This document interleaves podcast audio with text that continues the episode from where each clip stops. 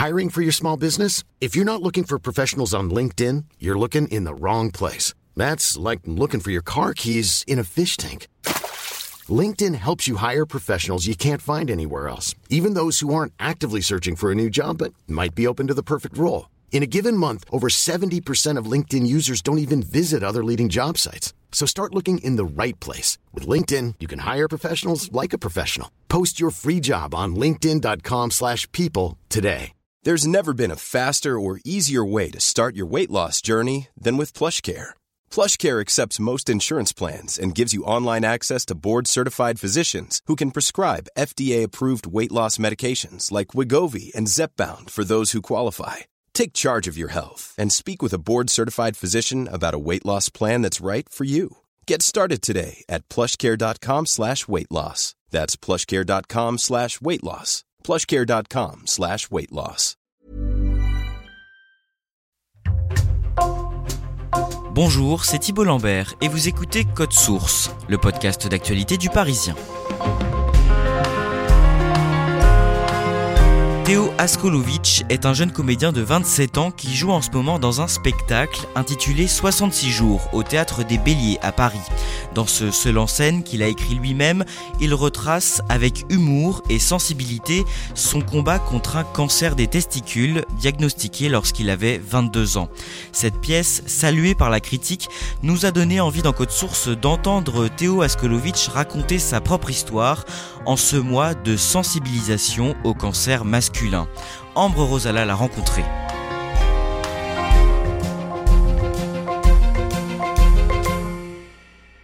Et ça, c'est au présent. Étrangement, j'étais bien. C'est trop bizarre. Théo Askolovic est en train de préparer un tout nouveau spectacle dans lequel il dirige trois comédiens. Tu refais juste la- les deux dernières phrases? Ouais. On enchaîne avec le. Je lui reproche toujours de ne pas m'envoyer de texto, mais d'appeler, puis de rappeler jusqu'à ce que je lui réponde. Je le rencontre au moment d'une répétition au théâtre de l'Odéon dans le 6e arrondissement de Paris. Est-ce que ça peut t'agacer un poil plus? Ah, ça peut m'agacer direct. On reprend? Attends que je baisse un tout petit peu la musique, Malou, ça te donnera ton top pour euh, commencer. Il a 27 ans, il porte un pull noir avec une chaîne en argent par-dessus et une casquette, et il dirige ses comédiens de manière très décontractée en fumant sa cigarette électronique. Il m'explique qu'en plus de la préparation de cette pièce, il continue de jouer tous les dimanches soirs 66 jours, le spectacle qu'il a écrit pour raconter son cancer. le spectacle il marche bien quoi. Et ça continue de jouer ça s'arrête pas c'est une belle histoire. Franchement je, je suis un peu surpris euh, du truc. Et puis ça m'a ouvert euh, plein de portes d'écriture. C'est sûr que plus tu vis des trucs plus t'as des trucs à raconter. Et euh, les épreuves de la vie les obstacles les ci les ça ça te donne juste de la matière à penser à réfléchir quand on joue quand on écrit et tout donc euh, je me dis que finalement c'était c'était pas si mal ce concert Théo est né à Paris le 27 avril 1995 et il grandit en étant très proche de sa famille, sa grande sœur Camille, son père qui est journaliste et sa mère qui travaille à SOS Racisme. Et enfant, il n'a qu'une seule passion, Le foot, le foot et le foot. J'en faisais, j'en fais toujours.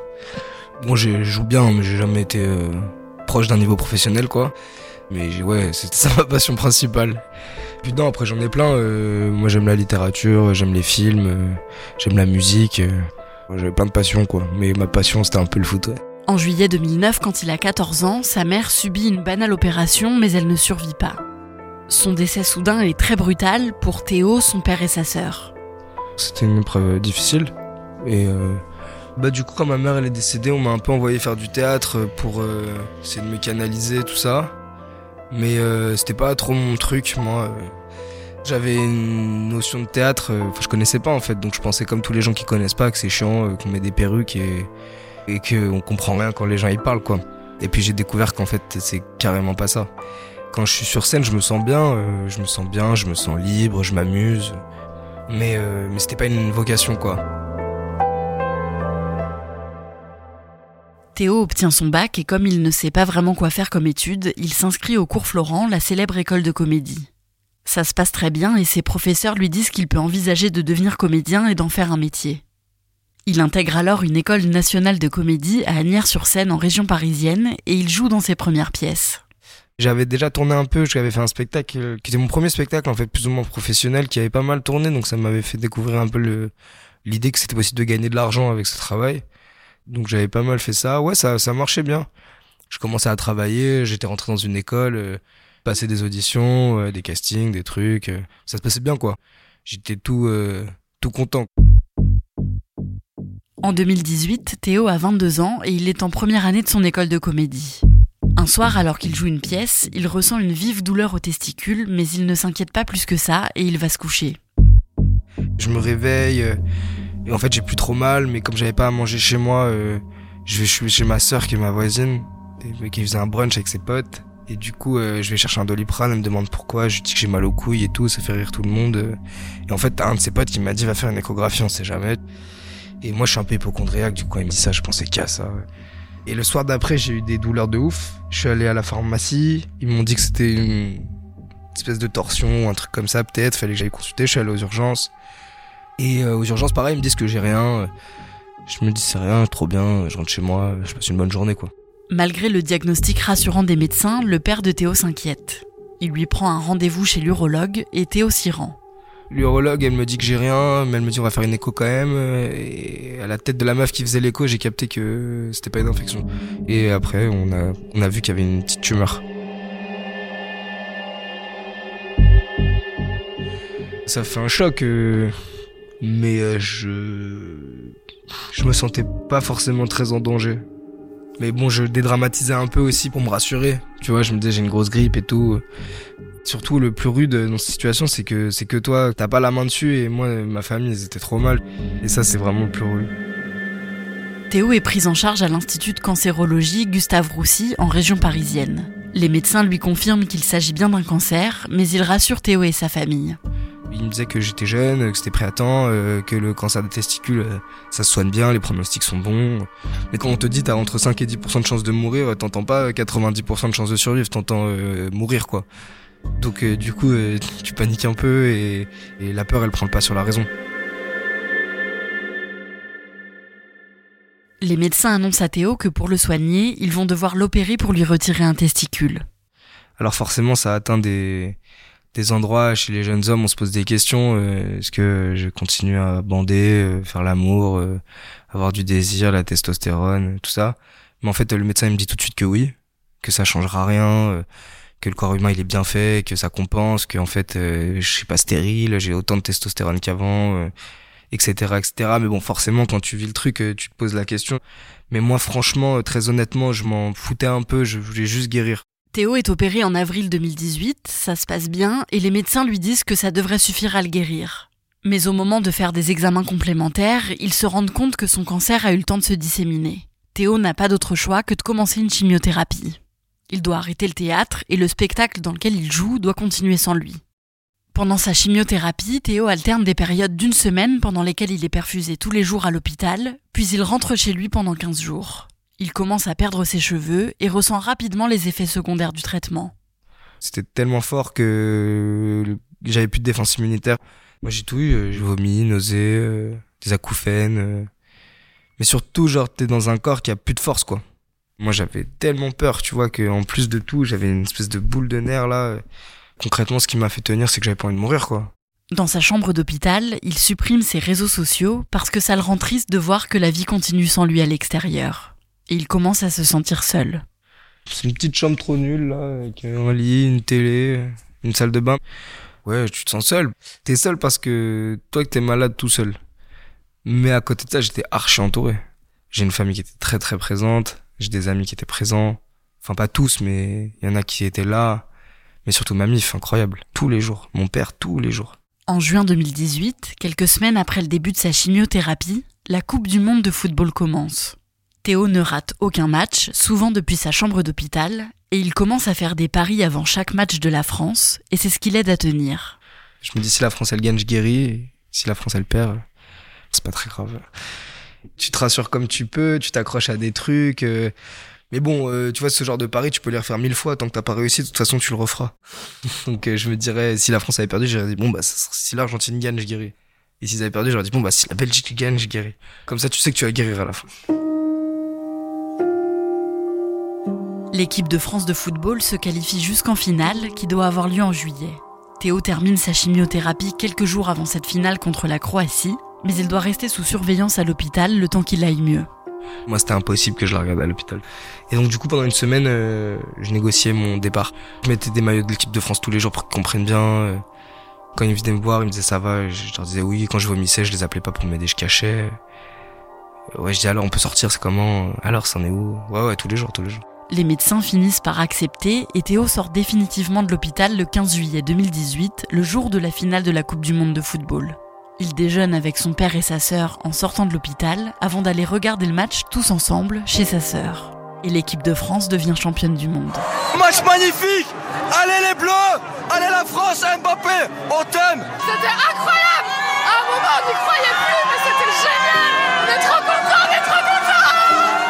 sorti un peu avec mes potes et très vite je me suis dit waouh waouh waouh, je suis allé me coucher, genre j'étais trop fatigué.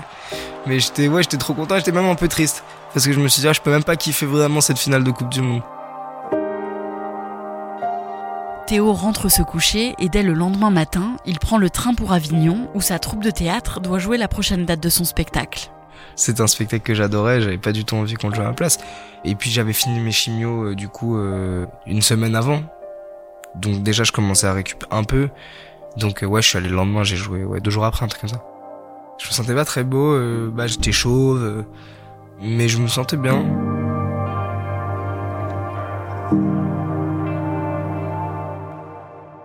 Théo est en rémission et pendant un an et demi, il reprend le théâtre et s'intéresse à la mise en scène. Et en mars 2020, toute la France se retrouve confinée à cause du Covid-19. Il réfléchit alors à écrire un spectacle sur sa maladie sans vraiment savoir comment l'aborder. Ce côté un peu solitude, il m'a rappelé des trucs et tout euh, d'enfermement. Je me suis dit, c'est marrant. Euh, il y a des trucs qui me reviennent et tout. Et puis je savais que j'allais en parler un jour, mais je savais pas trop comment. Et j'ai regardé le documentaire euh, de la Coupe du Monde, deuxième étoile là. Et en fait, tout ce qu'il raconte sur le combat, euh, la compétition, euh, l'objectif final, c'est vraiment, je me suis dit, ouais, mais c'est incroyable. À chaque fois que Didier Deschamps il parle, j'ai l'impression qu'il me parle à moi sur, pendant mes cures de chimio. Et on ne lâche rien. Mais les épaules, le corps, les bras, chaque ballon. C'est une autre compète hein, qui commence. Et euh, ouais, confinement, j'ai commencé à gratter un peu. Euh, et donc euh, au début, je, je me disais pour écrire, faut trouver des trucs universels et tout, faut que tout le monde se sente concerné. Mais en fait, c'est mon père qui m'avait dit cette phrase. Il m'avait dit plus tu seras sincère et plus tu parleras de toi, plus tu parleras des gens. Et en fait, il avait, il avait raison, je crois, parce que le cancer, c'est un cadre pour faire des blagues et raconter un peu ce que c'est le rapport à la mort, à la famille et des trucs qui nous qui nous concernent tous, quoi. Théo écrit son spectacle 66 jours, un seul en scène sur sa maladie, en moins d'un mois. Et il décide d'utiliser tout ce qu'il a vécu après la découverte de son cancer pour en faire un spectacle d'humour. Moi, je pense que tu peux pas traiter un sujet comme ça euh, sans humour. Je veux jamais tomber dans le pathos dans le spectacle. Et moi, le, tout le jeu du truc, c'est de que dès que je sens que l'émotion elle arrive, c'est de rattraper les gens euh, par des rires. Et chez Molière, Shakespeare et tout, tout ce qui est drôle, c'est le désarroi et la détresse des personnages. Donc en fait, euh, là, c'est ce qui arrive à mon personnage dans le spectacle. Et donc je vais pas le jouer en mode avec des violons, etc. Mais quand je raconte la congélation de sperme avec les infirmières qui parlent trop fort et tu sais pas comment faire, euh, ou euh, je sais pas les urgences avec des gens qui vomissent, qui ont des gommes coincées dans l'oreille, etc. C'est que des viviers de blagues trop bien, donc j'avais trop envie de m'en servir. Je me dis, si on gagne, je guéris. Et si on perd, mon père. Hein. non, je sais que c'est absurde. À croire que Messi c'est le cancer et Mbappé c'est la chimio.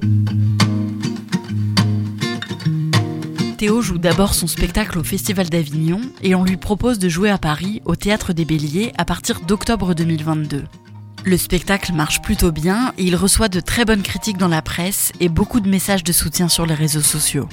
J'ai commencé à recevoir voilà les messages sur Insta de gens qui étaient malades, de ci, de ça qui me disaient ça fait grave du bien, merci et tout ça. Je, discutais avec eux, je leur répondais et tout, c'était trop cool. Et tant mieux, mais je veux pas sauver des vies, j'ai pas du tout cette mission-là. Euh. Je veux surtout pas être un porte-parole euh, de quoi que ce soit. Moi j'ai vécu mon truc dans mon coin, d'ailleurs j'avais un cancer qui se soignait bien, euh. je suis chanceux, je suis pas du tout un survivant.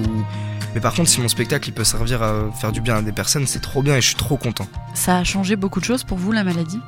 Non, pas trop. Quand je suis sorti de l'hôpital, euh, je m'étais dit, ouais, je suis changé, je vois pas la vie de la même manière. Euh, ça y est, euh, tout ce qui est futile, j'oublie et tout. Et puis en fait, je me remets mal pour des histoires de filles.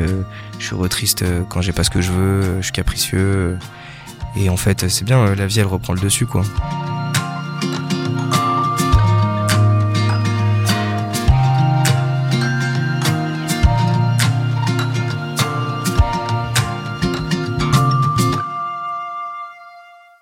Aujourd'hui, est-ce que Théo est complètement guéri? Alors pas vraiment, aujourd'hui il est en rémission, il faut attendre 10 ans sans rechute pour considérer qu'il est complètement guéri mais il m'a expliqué que le taux de rechute du cancer des testicules était quand même relativement bas et que la rechute avait souvent lieu euh, dans les deux premières années après les chimiothérapies.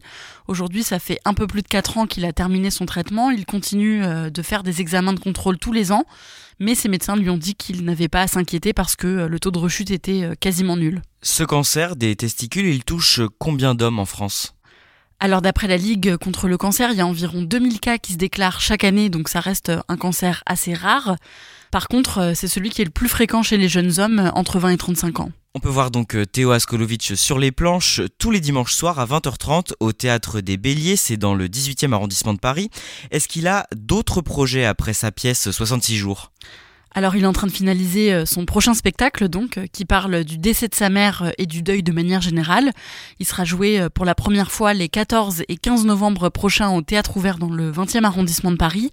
Et ensuite, il veut continuer à jouer et à écrire des spectacles, mais plutôt en faisant de la fiction. Merci Ambre Rosala et je répète que ce mois de novembre est un mois de sensibilisation au cancer de la prostate et des testicules. Plus d'infos sur Movember m o v e m b e rcom Cet épisode de Code Source a été produit par Raphaël Pueyo et Clara Garnier Amourou, réalisation Pierre Chaffanjon. Code Source, c'est le podcast d'actualité du Parisien. N'oubliez pas de vous abonner sur votre application audio préférée pour n'en rater aucun. Si vous voulez nous écrire, c'est possible sur Twitter, at Code Source, ou bien directement à cette adresse, codesource at leparisien.fr.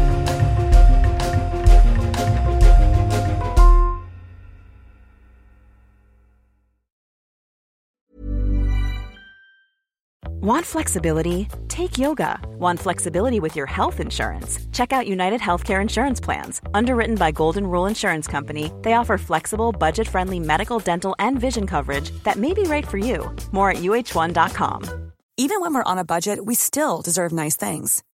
Quince is a place to scoop up stunning high end goods for 50 to 80% less than similar brands. They have buttery soft cashmere sweaters starting at $50 luxurious Italian leather bags, and so much more. Plus, Quince only works with factories that use safe, ethical, and responsible manufacturing. Get the high-end goods you'll love without the high price tag with Quince. Go to quince.com/style for free shipping and 365-day returns.